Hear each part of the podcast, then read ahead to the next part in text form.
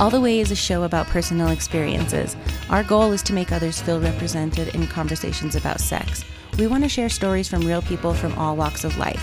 We hope you can hold space for learning through the experiences of others. Now, if I have your enthusiastic consent, let's go all the way. Hi, I'm Kayla Morris, the creator and host of All the Way. I'm a queer Hispanic woman, a mother, a proud floozy, and a future sex educator. I have always wanted to help others learn about sex, so I started having conversations. Conversations about sex aren't always easy, especially with all the stigma placed on sexuality and sexual expression.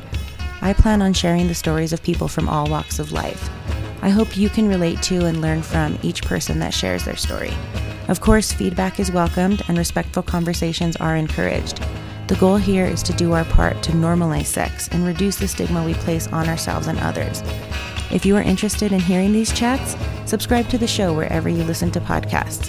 Follow us on Instagram at allthewaypod and visit our website at allthewaypod.com.